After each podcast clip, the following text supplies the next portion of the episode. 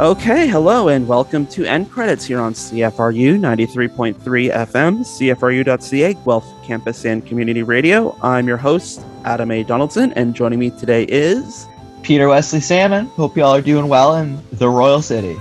and how is September treating you, Peter?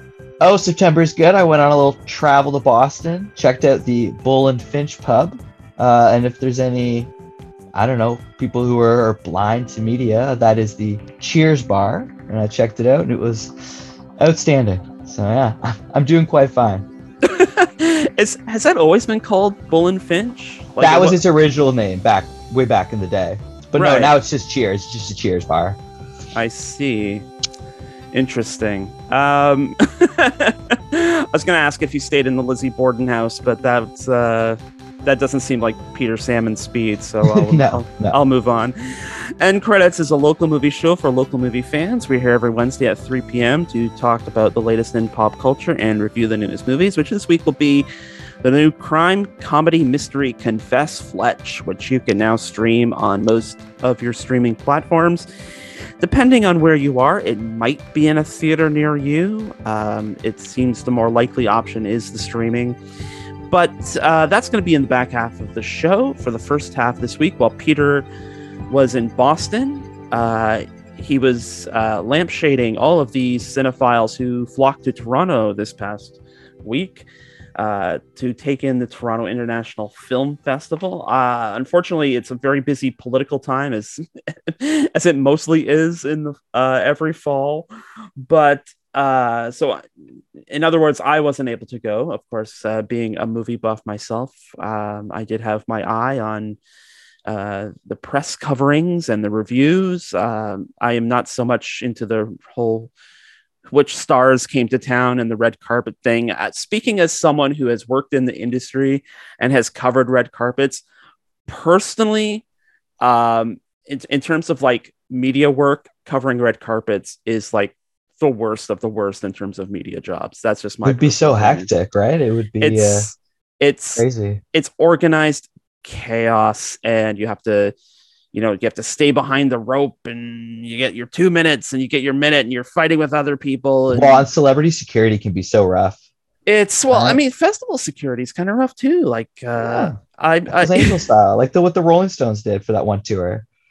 It's, it gets crazy. I, I mean, you know, I, I do cut the Rolling Stones some slack because there was that one time where, you know, some people died at a Rolling Stones concert. So um, uh, I would still be kind of security conscious of that even 40 years later. But um, there is good things about TIFF. Uh, you know, getting to see movies, getting to see a movie uh, friendly crowd. I don't know if they still do this, if they uh, do make the pirate noises when the anti pirating message comes up, but that was that was always. They, uh, do you know for sure that they still do the anti-piracy uh, advertisement?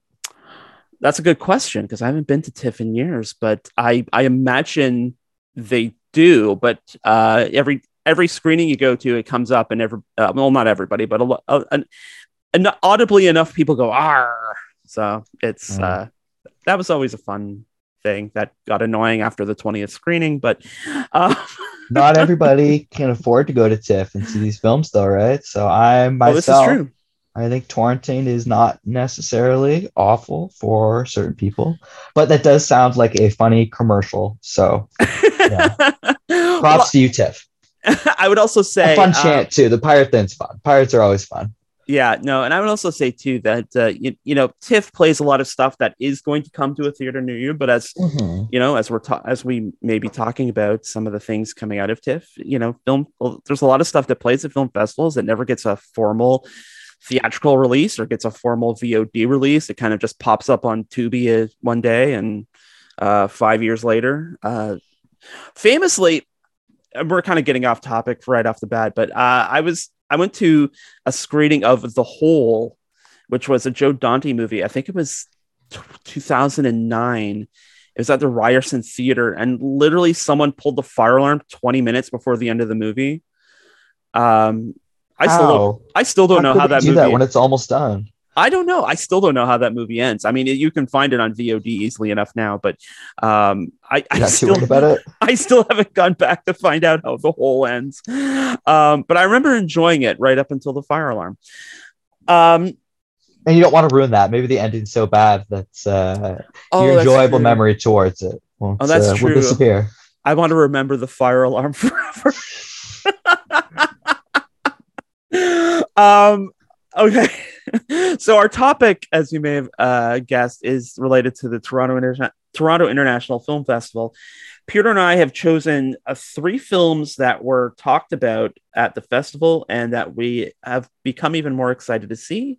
Um, some of them I might have been excited, some of my picks anyway, I might have been excited about uh, before TIFF, but now my excitement is kind of enhanced um, due to the buzz and uh, seeing some of the the top the the best of lists that have come out of the the festival. Uh, are you are you eager to uh, check out these TIFF movies, Peter? Yeah, I would say uh, there's been years where there's even more documentaries and focuses that I enjoy, but this Mhm. year absolutely had a lot of uh, great content. It had a lot of content uh, I find even more higher than last year Mm-hmm. uh, or 2018, which I gave more of a major focus to. Uh, A-list celebrities and just a, a larger spread of them too, especially in the comedy scene. Mm-hmm. So I thought uh, all of those were some positive elements. Mm-hmm. But yeah, right. it's just the topics are it can be a little too historical ones, like you know, like kind of Mm. back in the old kingdom days and Renaissance, and that's just not fully my jam. But uh, Yeah, it, look, it looks great. It looks great there, there's others. Yeah, there's some years where it's like we have all the Oscar movies, and that's that's not necessarily a great look. But um, let's get into our picks. So, Peter, why don't you kick us off with your first pick for uh, movies that you're looking forward to after TIFF? Um, okay, so even though I am a huge music fan, uh, you know, Mhm. I love I love songs, jingles, jangles. You know, it's art. Uh, I also do like uh, Weird Al Yankovic. Um, so I'm excited for Weird, the Al Yankovic story, starring Mr. Daniel Radcliffe, uh, trying hard every day to not be Harry Potter, and maybe maybe he'll accomplish it with this. You know, maybe he'll accomplish it.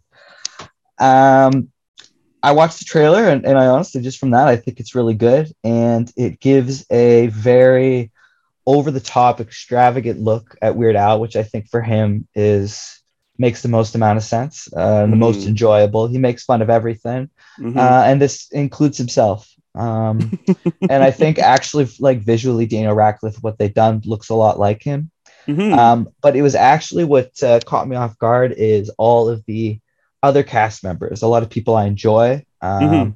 Rainn Wilson, uh, always Mhm. having trouble, you know, being a movie guy, but I, I think this is the kind of role for him, Dr. Demento, that's perfect and might uh, make that easier for him. Uh, and I really love Scott Aukerman, um, Comedy Bang Bang creator, uh, Earwolf podcast. Mhm. He's uh, someone I love. Uh, oh, most people would know him, of course. Uh, Between Two Ferns, with Zach Galifianakis. He's the co-creator, Mhm. uh, and he's going to play just a cop, so he might be in it briefly, but uh, it'll be great seeing him. And uh, Weird Al too. It's the same kind of comedy. There can even be some anti-comedy. It's so stupid that it's funny, right? And that's that's Scott Mhm. Aukerman's jam, who was also himself uh, very present behind the scenes in the 80s, more dominantly 90s. Uh, Mr. Show, for example. Um, Mhm. so I think just the casting all around, and like I said, I like Weird Al, um, and I think this one could be really entertaining. I think uh, Eric Appel too. He's a trustworthy director. Uh, I enjoy the episodes of Human Giant that he's made, and my absolute favorite is the Andy Milonakis show, which uh, young me was obsessed with. Um, I related a lot to the guy, and I don't like Twitch, but I still check him out a lot on, on uh, good old Twitter. Mhm. Um, so just knowing that uh, Eric Appel has been a part of so many things like that that are uh, comedic, but you know, a little anti-comedy experimentation. I think it's it's perfect for uh, the Weird Al film, and also Andy Milonakis is, is pseudo reality itself, right? Mhm. Um, so yeah, I think that'll be a lot of fun, and I think it's got a lot of potential. Yes, and it's going to be pretty easy to find because apparently it's going straight to Roku, the Uh, Roku. yeah, but I don't know in Canada if we have access to that, or at least on uh, Bravia TV. I don't have Roku, and I'm a Bravia guy. So I well, I I have a Roku stick, um, so I can have so I have a smart so so I can make my TV smart. Um, so it I it, the Roku channel is available in Canada. I I guess the question is, will it be available on Roku through Roku on Canada? Because sometimes the, the rights things get kind of mixed up.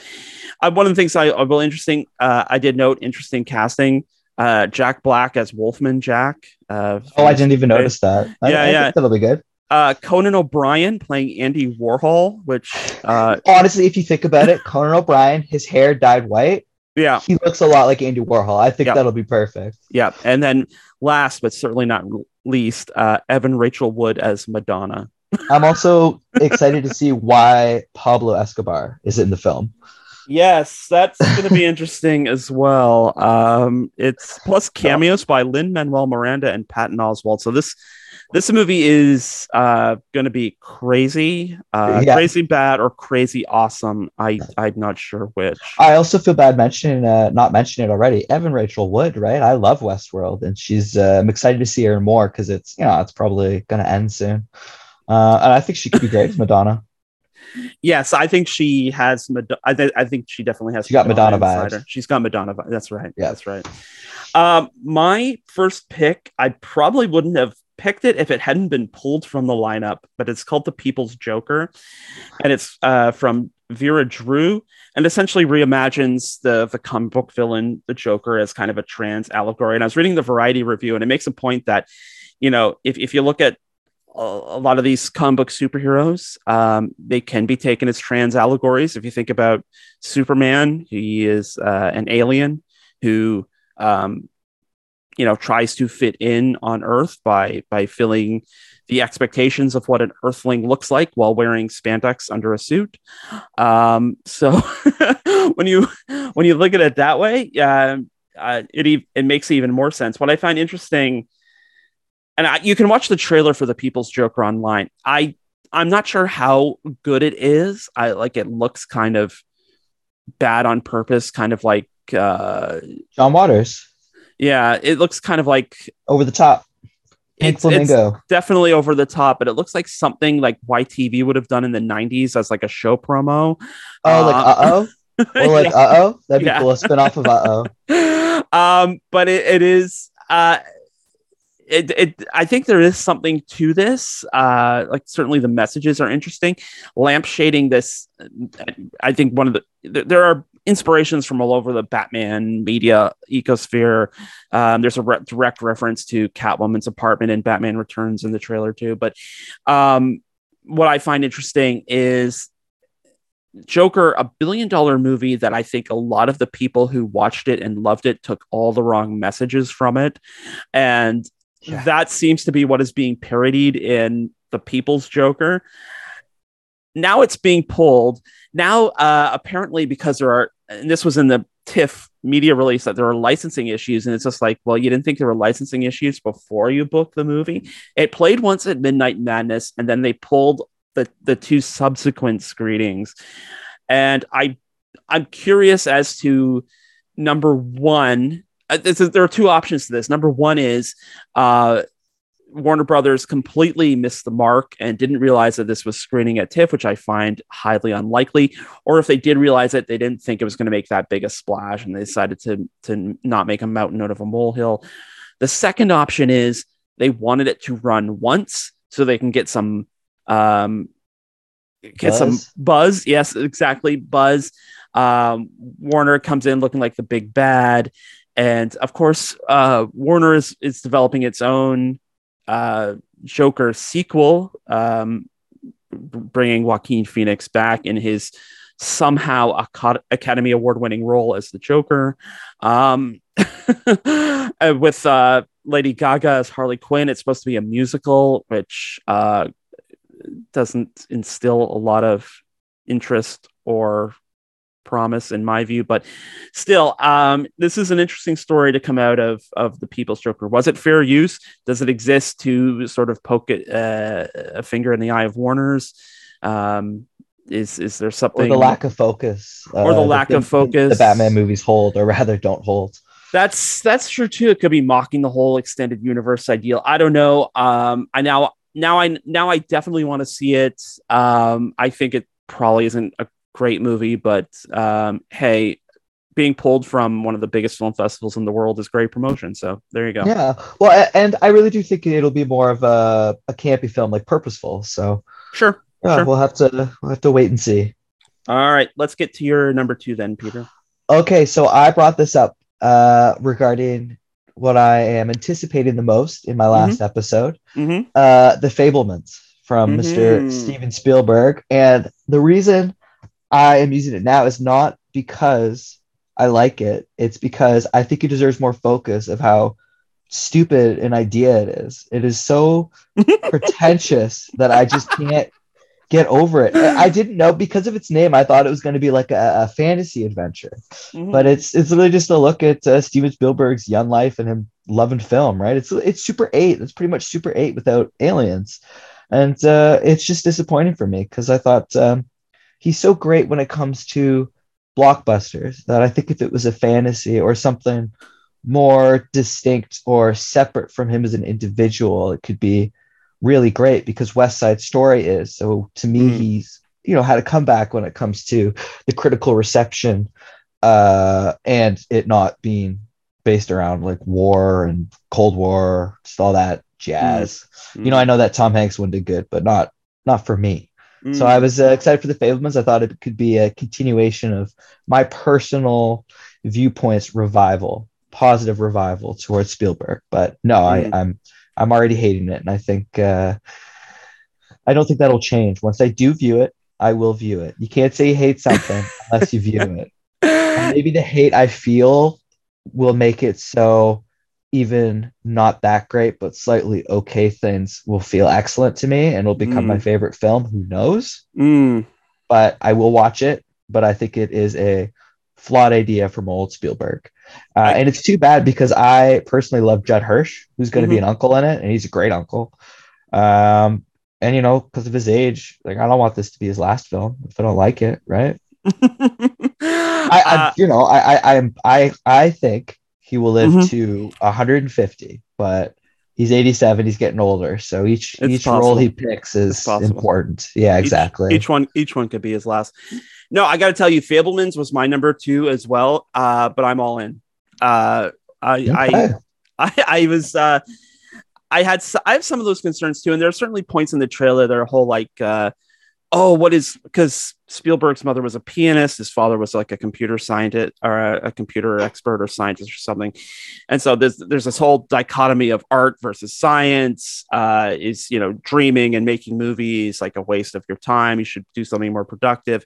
The whole thing about movies can you know save your life and you know all of this like stuff. I, I grant you that's that's sort of a little uh saccharine for me but uh i mean I, I if anyone's seen the hbo doc about spielberg uh there's a lot of that in here. Um like michelle williams has his mom's haircut.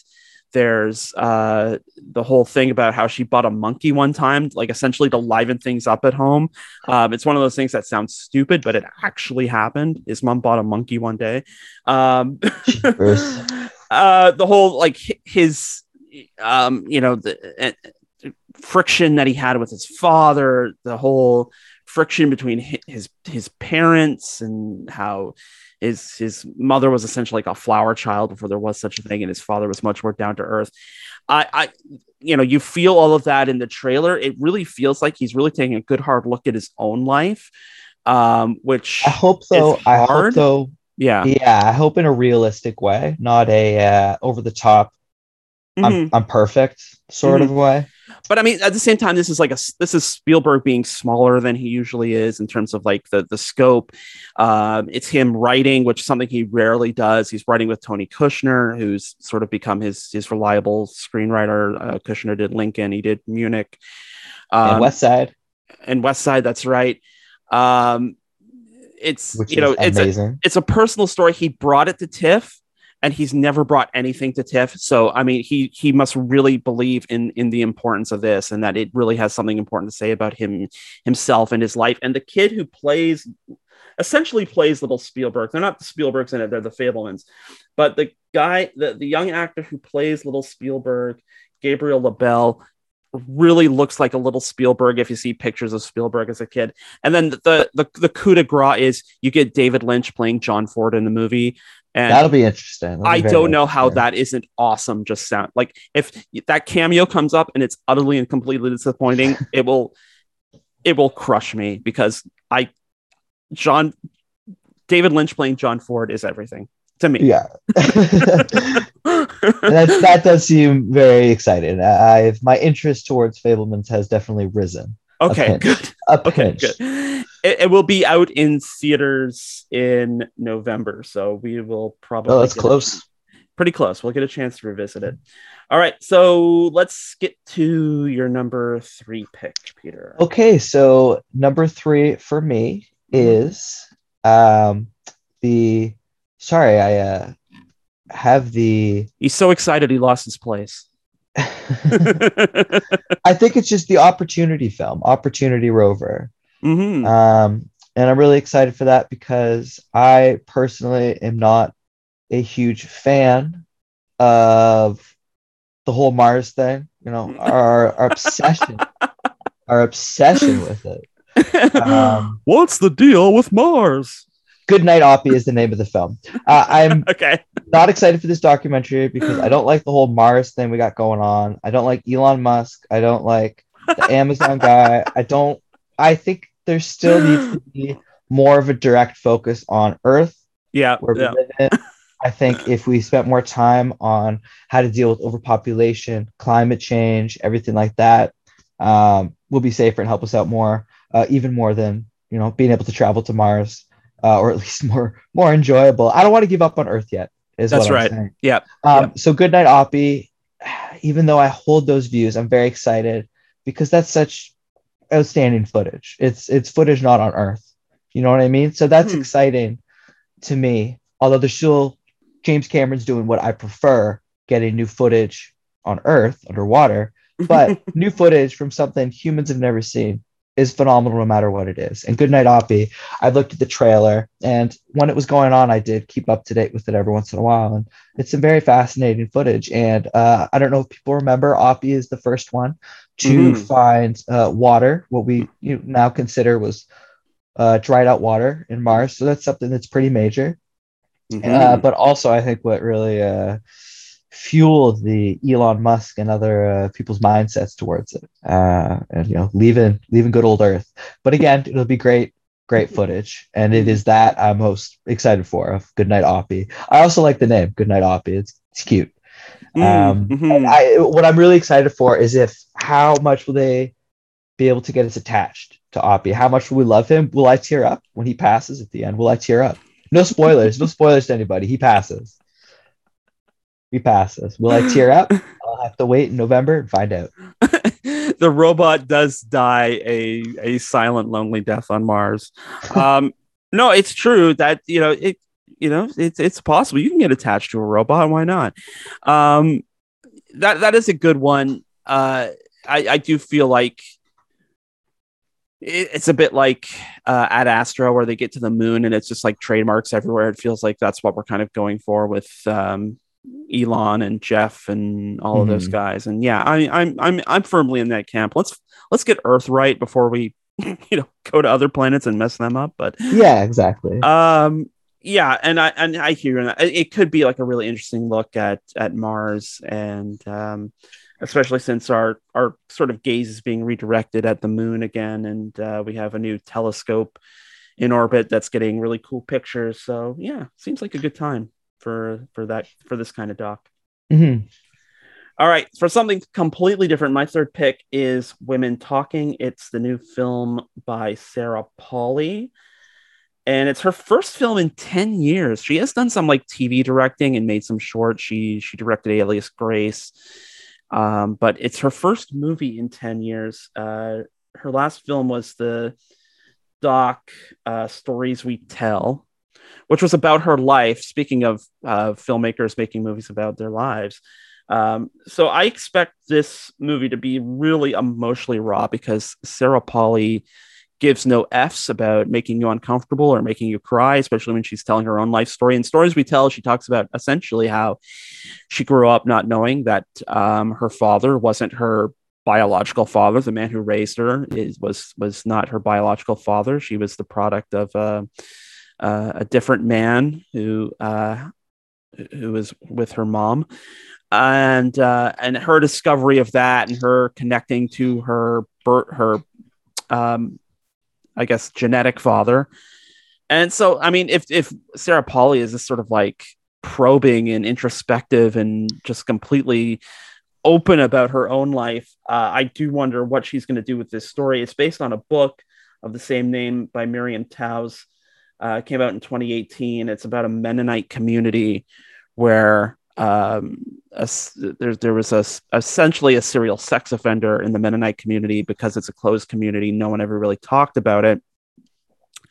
And this uh, offender ended up going to prison. The, the, the setting of the film is as the men in the town have gone to the police station to bail out the sex offender, the women um, who were his victims meet to talk about whether or not they should leave the community, whether or not they should take part in the, the police action against him um, their own feelings and thoughts and you know all of that stuff about being sexual assault survivors.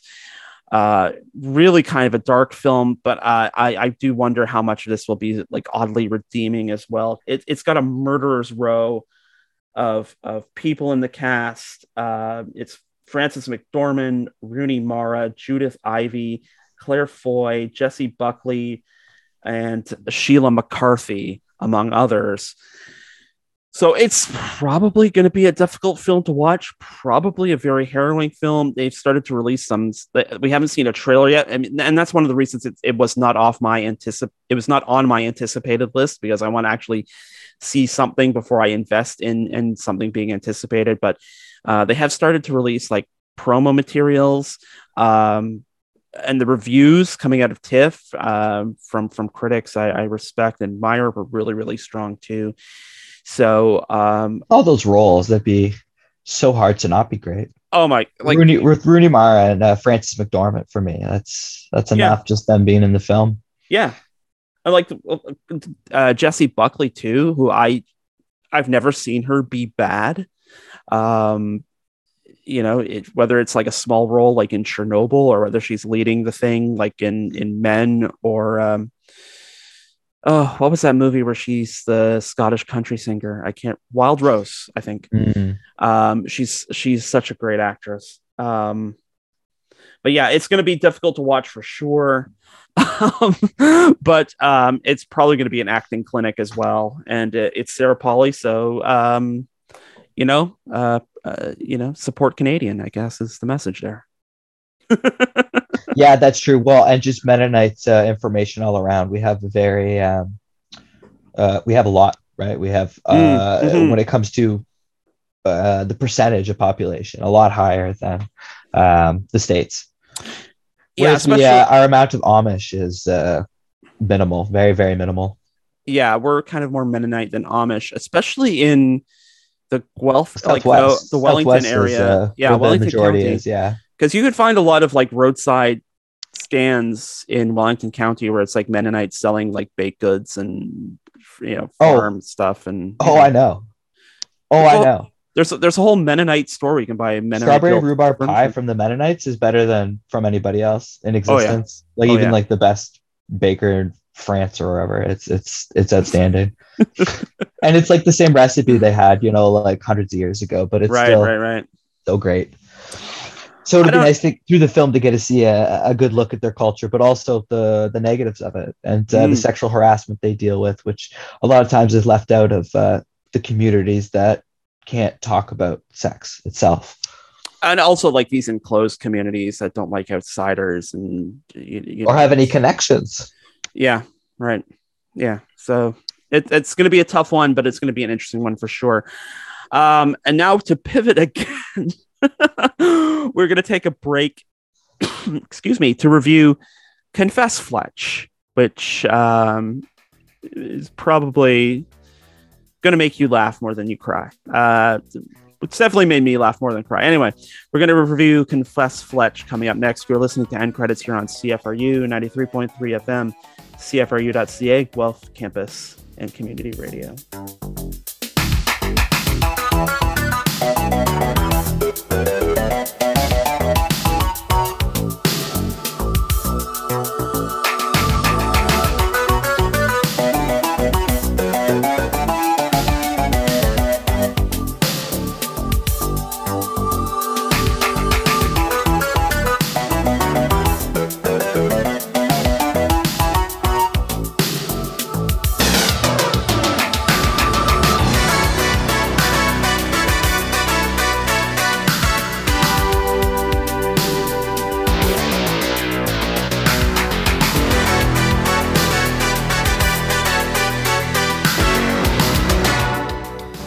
Could pull some strings and uh, find a police report on someone for me? Oh, Fletch. No way. Way too big an ask. Just be a real shame if Daphne found out that you defiled Clara Snow in the supply closet all those years ago. I mean, especially in today's climate, you were her boss. First of all, it wasn't the supply closet, it was the copy room. And it was a bilateral defiling. Are you really trying to blackmail me? Kinda. You wouldn't. Yeah, you're probably right. On the other hand, I am still under suspicion for murder. Whose police report? Owen Tasserly. Write it down, you old lush. He was arrested a while back for something, I don't know what, but I think he might be the actual murderer. I'll see what I can do. Thank you. But hey, if you did kill that girl, do the right thing and give me an exclusive. Okay, and that was a clip from Confess Fletch. It's the new film from Greg Mottola, and it stars Jon Hamm, Roy Wood Jr., John Slattery, Kyle MacLachlan, Ayden Mayeri, Lorenza Izzo, and Marcia Gay Harden as the Countess, obviously. Um, so this is based on the famous series of novels by Gregory MacDonald. Uh, it has been, well, not Confess Fletch per se, but the Fletch novels have been adapted twice. Um, 1985's Fletch and 1989's Fletch Lives. Uh, since that time, uh, numerous people have tried to get a new Fletch going, including Kevin Smith, who uh, famously tried for years to get a Fletch starring Jason Lee made. Uh, I think they were going to do a Son of Fletch kind of uh, thing, but uh, hey, uh, this I think Fletch, Son of Fletch would work with Jason Lee if he's like the kind of son who's really, really trying to be as good as his dad, but can't manage it right? because he slacks around too much. That'd be, that'd be fun. Uh, I, it probably would have been fun 20 years ago, but um, uh, the thing about this Fletch, uh, did not see it coming. Was on nobody's radar. no, they just like dropped it. Yeah, I honestly, uh, even when we chose it, I didn't know because I thought I would have heard about it more. I didn't know it was related to Fletch, Mhm. like the original Fletch. I Mhm. just thought Fletch was maybe a word. Like I wasn't like fetch. It was. You know, I, I have no idea, but I, I didn't even process it being related to the the Chevy Classic. yeah, But yeah. I'm very okay. It was. Yeah, they stopped making trying they, they stopped trying to make fetch happen, if you'll recall. Um yeah, it's are, are you familiar with the Chevy classics? I am not. Oh yeah, I watched the uh, first two. Absolutely. My Okay. uh, grandpa, he my grandpa was born in the 20s, so it's not like he watched these like when he was younger, but uh, he loved this kind of comedy. So yeah, I watched a lot of Chevy Chase and the Sandman with him. hmm Yeah. Um, I actually would say I preferred this Fletch to the original. Mm. Um, the original is, I would say, a lot more of a long form uh, comedic work. It's a cool, funny idea, and we do see a lot of Chevy Chase and fun get ups, so some physical too. But Mm. overall, there isn't an extensive amount of quips, whereas there is in this. There's a lot of just one liners that old Fletch brings that I, I thought were uh, very enjoyable. And um, even though he didn't dress up as much, that added to the uh, spruce his I, different identities hold, the uh, their characteristics and um, individuality of them. Uh, Mhm. so I thought that was very impressive with Jon Hamm. Uh, my only complaint is I don't think overall Jon Hamm is as good regarding physical comedy as Chevy Chase. I think there's Hmm. a couple okay scenes where he's great at that, but uh, overall not to the extent of the OG Fletch. Mm. But still, I thought great. Like I, I would still say uh, Jon Hamm above average regarding that, but some uh, they kind of fell flat. hmm Um, it, it's it's sort of well suited to Jon Hamm's post Mad Men career as a, uh, I don't know, a, a, a handsome doofus. Uh, you know, if, if you see his um his like SkipTheDishes ads and and some other things he's done, he's kind of leaning hard. And it's like, yeah, I'm a good looking man, but I'm I can also be dumb and funny, and uh, that's that's suits me. I've never really felt the need to revisit to or visit for the first time even the, the Fletch movies. I don't find Chevy Chase a very interesting per- person. I, I I I mean it could be like his real life persona because he's such a kind of sleaze bag and in real life it, it Yeah, exactly. But it pays off well for the films. I, I love I love Pierce. I'm one- I'm part of the problem. I Pierce is my favorite in Community. I'm part of the problem. I'm part of the problem. Well, I mean, he's fine in community because he's like part of the ensemble, and so like everybody sort of gets a chance to shine. When when Chevy Chase is kind of on his own, um, is, is kind of where he the the sort the sort of self inflation comes in. Uh, I don't know. Christmas National Lampoons. They're they're pretty great. They're pretty great. but Uh, yeah, I mean, you can hold whichever point of view you want. I re- I respect it. yeah. Okay, well, fair enough. Um, you, but- I, I would expect then, um, and I think it's people should know. Uh, are you glad that old Chevy Chase was not in this reboot of it, or rather sequel? Uh, well, I think it's a it's a reboot. It's not a sequel. It's not connected to the the Chevy movies at all. I think they just they just drew one of the the Fletch books that hasn't been adapted yet and are trying to start it. I mean, there is that's what weird. That's what's weird about this. I'm just like kind of dropping this on streaming, is that it it feels very much like they're trying to do what Kenneth Branagh did with the the Poirot films. It's like we're trying to set up like the series of like detective stories, um, except they didn't have the money or the support of a studio. um, and and because it does kind of set it up for a sequel at the end um, when uh, John Slattery's newspaper editor calls Fletch and says like, "Hey, I got another story for you." That that, that did seem like a obvious sequel setup. I I think.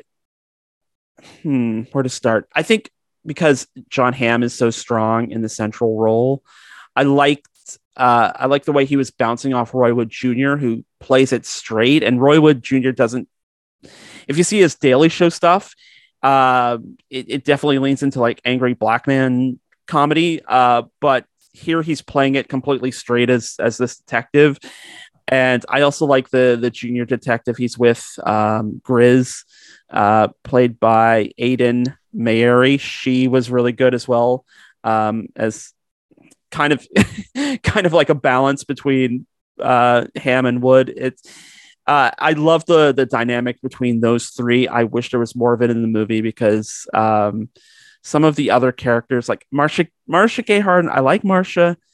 Uh, I did not like the Countess. That seemed a little too over the top. And oh yeah, absolutely, Mar- absolutely. Marcia Marcia isn't an over the top uh, kind of actress. Uh, Lorenza Izzo, I was okay. Uh, well, I don't know what really sure reasoning for being in it is. It was was she love interest or just someone to kind of help him out because she's the like I mm, know she's the daughter of the guy, but uh, mm.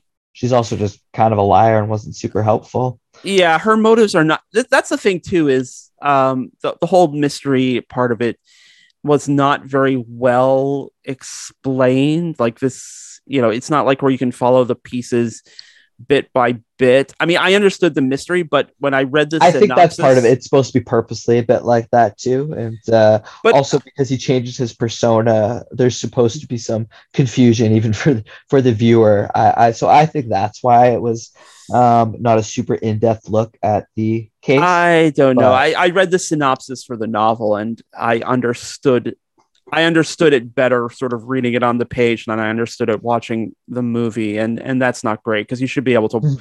to watch the movie and check all the boxes not not that not that it should be easy for you to figure it out of course but you know when you get to the end of the mystery and you're you're you you have to pause the thing to work it out in your own head about who was doing what to whom and who was uh, a double agent who was a triple agent and who was double crossing who and why did this person die and why was this person bopped in the head and what happened here that's But that's also what was going through Fletch's mind, right? So i suppose yeah.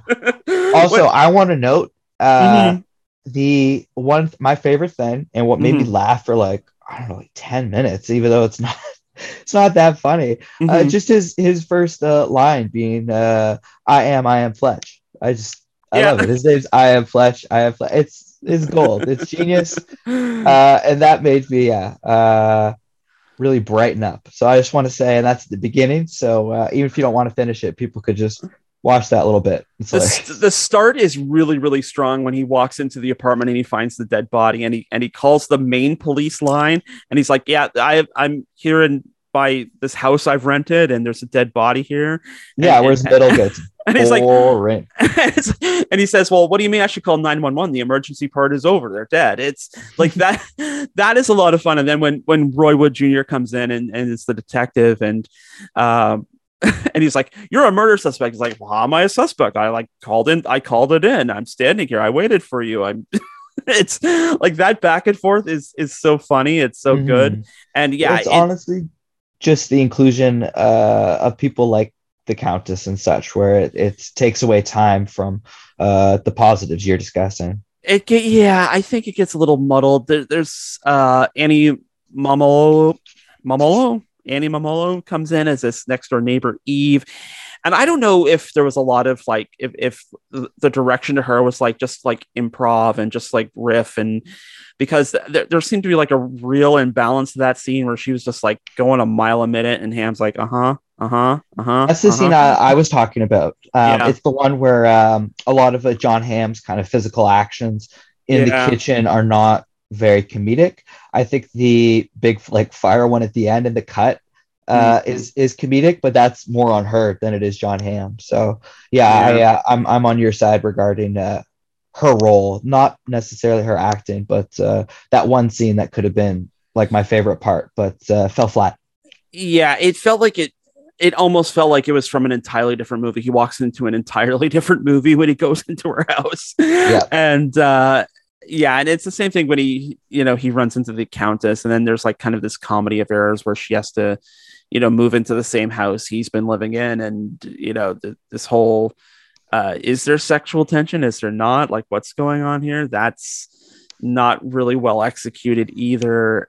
It's uh it it- you know some of it because i you know i want to like this movie and i did find it very enjoyable like I like the- I liked it a lot. a lot of the gags and stuff are like the one liners are, are so funny like uh, but uh, the whole thing where he's interviewing the uh, the one woman um, posing as a as a fashion reporter and she's talking she's talking about bes- bespoke and she has no idea what that means she knows it's a word they use in fashion and then it th- that comes around to that gag later when she says to like this guy didn't even know what bespoke meant it's it's kind of funny like there's a lot of really smart kind of dialogue in that um that kind of unfortunately comes and goes uh were you a Mad Men fan by any chance I love Mad Men. okay Absolutely, without a doubt. Its So you were- finale, its you were- finale is my favorite. It's my number one favorite finale so you were down uh, for this shows. so you were down for the Don Draper Roger Sterling reunion Oh yeah, I love John Flaherty, just all around. uh, so that was incredible seeing him, and I think it's a real uh, Jon Hamm kind of screw you to society, being like, oh, he's, he's the Mad Men guy, he's got to get out of that, right? And he's like, uh, you know what? I'm great no matter what.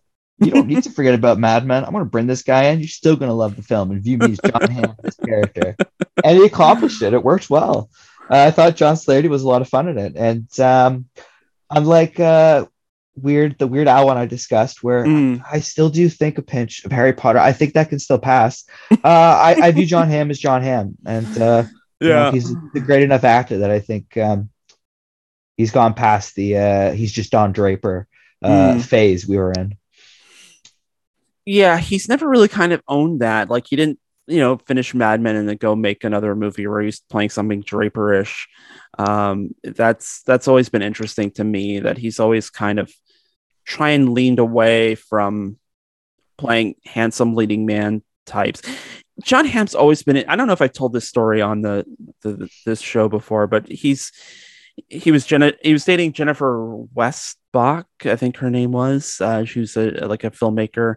She did um, Kissing Jessica Stein and a couple other movies. But he was in a movie that she directed called Friends with Kids or something like that. I can't remember it off the top of my head. But uh, there's a scene where he it's these two couples. Jon Hamm is uh, with I, I think it's I think he's his wife's Lake Bell in the movie, if I remember that correctly. I'm going to look some of this up while I'm talking because I'm just throwing assumptions all over the place. But they're they're taking this elevator up to the apartment of another one of their friends, and there's a whole dialogue scene going on, but um. Jon Hamm, it, Jon Hamm's character isn't taking part in the conversation. So they're taking this elevator up, and your eyes kind of focus on Hamm, and he's just kind of like looking around the elevator, like with a squint. And it's like nothing, like he's doing nothing. He's just looking around this elevator, like he's kind of like he he just woke up and he's hungover and he doesn't know how he got there. It is bizarre, but I was so mesmerized by Jon Hamm in this one stupid scene where he says nothing. Um, and uh, I, I, I, always remember that. Anyway, yes, Jennifer Westfeldt directed Friends with Kids, co-starring Jane, uh, Jon Hamm, and he was married to either Kristen Wiig or Maya Rudolph in that movie. I can't remember, and I'm not going to read this block of text about the synopsis on Wikipedia. But end of story. Jon Hamm. Uh, it he has always had this kind of crazy comedic charisma that uh, is well exploited in Fletch. If he's not in, if he's not in this as Fletch, I would understand why this got dumped on some random September weekend on VOD. But I do not understand. I still do not understand how this just like appeared suddenly in the in the queue. yeah, well, I just hope it's doing well because I, I do agree with a lot of the flaws you mentioned. It's it's Mhm. funny. It's funny enough to watch. It's funny. Yeah. Ninety minutes. It's Yeah, uh, 90 minutes. Hi- a higher yeah a higher uh comedy average than usual i would say for uh modern work. So yeah if you like comedy like laughing uh, check it out for sure. Even though it does hold some flaws the middle gets 98 a little meh. Minutes 98 minutes. It hits it and quits it. That's what i want from a comedy. Um and it's from greg mottola too who did like superbad and um, yeah that's one of my uh I, I, I can't believe i didn't mention that. Yeah superbad uh 13 year old me saw it in theater. I, I, it's one of my favorite films. Super Uh, and bad he does great in adventureland yeah. Yeah. Yeah. and adventureland's phenomenal too. Yunmi didn't get it. I didn't really get it but uh I it's got- I got it. it's- I was- it's an outstanding film too. I was It's- a bit its acting as jesse eisenberg. Yeah i was a bit older than you when i saw it so i got it. Um I just expected Bill Hader's character to be exactly like the cop, and he wasn't, you know. But uh, no, he's a great director. He had the one slump, but uh, this, I think, uh, overall, regarding its reviews and uh, the comedy it brings forth, is a is a what do comeback you for him. what what do you think his slump is Uh, the keeping up with the Joneses. oh that's fair yeah although Hmm. that again he did work with hamm in that movie so they It's kind of to- funny. I just uh, its Yeah. reviews and like box office, it was a bomb. yeah i i have It's not got seen some it, laughs. but it's uh i i was not uh I i did not i was not down with it from the trailer i just it did not seem I'm personally also I'm not an action comedy guy. and you know to sell to sell the idea that um oh what's her name um who was in keeping up with the joneses isla fisher Isla Fisher, yeah, yeah, good. Isla Fisher. To assume that Isla Fisher is like some schlubby suburban housewife who her husband, who is Zach Galifianakis, who is legitimately schlubby, that he would like have like he would be having like seven year itch, not uh, being married to Isla Fisher, kind of, uh, kind kind of, kind of uh, works against the suspension of disbelief there, but. Whatever, um, but I mean, so there, there, but there was something, and I do find it interesting. You have Greg Mottola reteaming with with Jon Hamm for this, so they must and still comedy. He knows what he's doing. Yeah, he knows what he's good at. so I, I think Greg Mottola has a pretty good idea of what Jon Hamm can do um, comedy wise. And I think that's why Hamm is the standout in this, is because um, he knows what Hamm can do. He knows what Hamm's range is, and they they worked the script to that. Uh, Jon Hamm was a producer on this, and and Greg Mottola co-wrote the screenplay. So there there is some kind of alchemy here. I just wish that some of the other because there are a lot like Lucy Punch plays is, is a character. And Lucy Punch is really funny. Um, Kyle MacLachlan. I wish there was more Kyle MacLachlan in this. Me too. I love Kyle MacLachlan. He was in it like an okay amount, and I loved his, uh, the, the, his obsession with EDM and then boats as per usual was funny. but that's uh, that's why yeah he could have been in it more because he was it was funny. His character was a comedic one. Yeah, you know it's so it's yeah.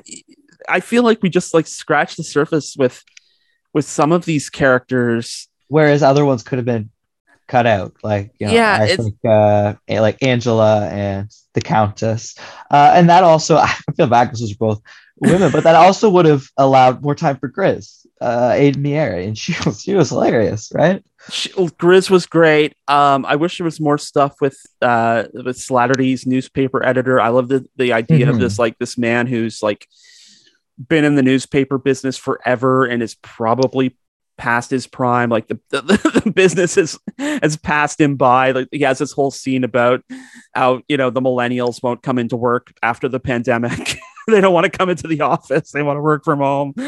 Um, and, you know, the whole back and forth with him and Fletch and Fletch owing, owing him money and owing him a story. And it's, uh, you know, it, it's, it's also interesting when you, you, you factor in the the the Hamm Slattery relationship from Mad Men, but you also factor in that Slattery was um, Bradley in Spotlight. He was the the managing editor of of the Boston Globe in Spotlight.